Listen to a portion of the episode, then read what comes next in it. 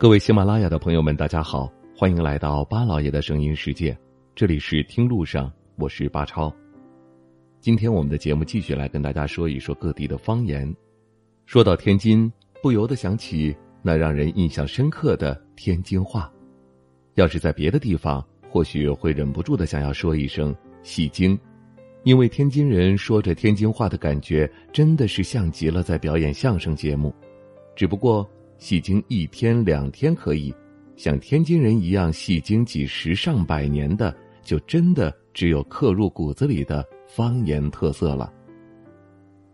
走过的地方不在少数，听过的方言更是不少，但是很多感觉除了听不懂、学不来之外，便没有更多的印象了。唯独天津话的与众不同，让人时常回味，莫名喜感。对比一番之后，您就会发现。天津话最大的特色就是与众不同，自成一派了。照理说，天津距离北京那么近，方言应该和北京话相近才是，可偏偏却有着极大的反差。追根结底的原因就在于天津的存在就是一个方言孤岛的典型。说着天津话的地区主要是天津市区以及塘沽城区和周边地区。在说着天津方言的周边地区，却是全部说着和天津方言完全不同的各种方言。在这些完全不同方言的包围下，天津方言孤独的挺立在其中。哪怕他们如何影响，也丝毫不曾改变自己的方言特色，但是却也可以海纳百川般与这些说着不同方言的地区人民共同发展繁荣。这股保留方言的特色的力量，像极了天津的城市气质。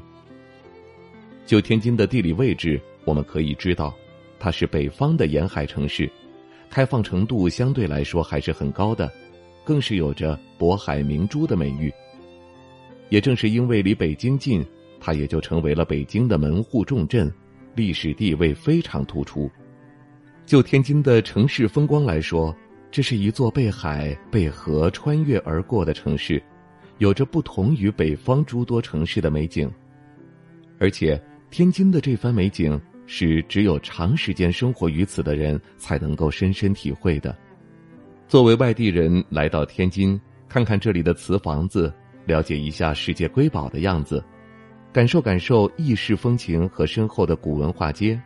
看看天津之眼是如何秒杀过往看过的美景，还有金塔、佛罗伦萨小镇、金湾广场、霍元甲故居等等。名园西里文化艺术街、北安桥、南开大学、七里海、小白楼音乐厅、海河等等，欣赏着天津的风光，听着天津人的方言，虽然不能完全体会。但是应该也能够尽可能的去感受到当地人的幸福生活了。天津方言无疑是好听的，甚至是听了让人心情愉悦的，而天津的风光同样也是让人赏心悦目的。所以说，天津其实就是一个从语言到风光都令人喜欢的地方，你们说是吗？好了，感谢你收听我们今天的节目，听路上，明天再会。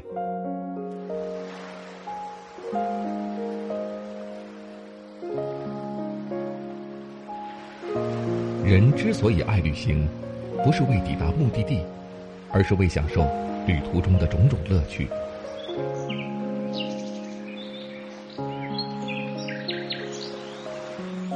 如果问我旅行的意义是什么，我也不知道。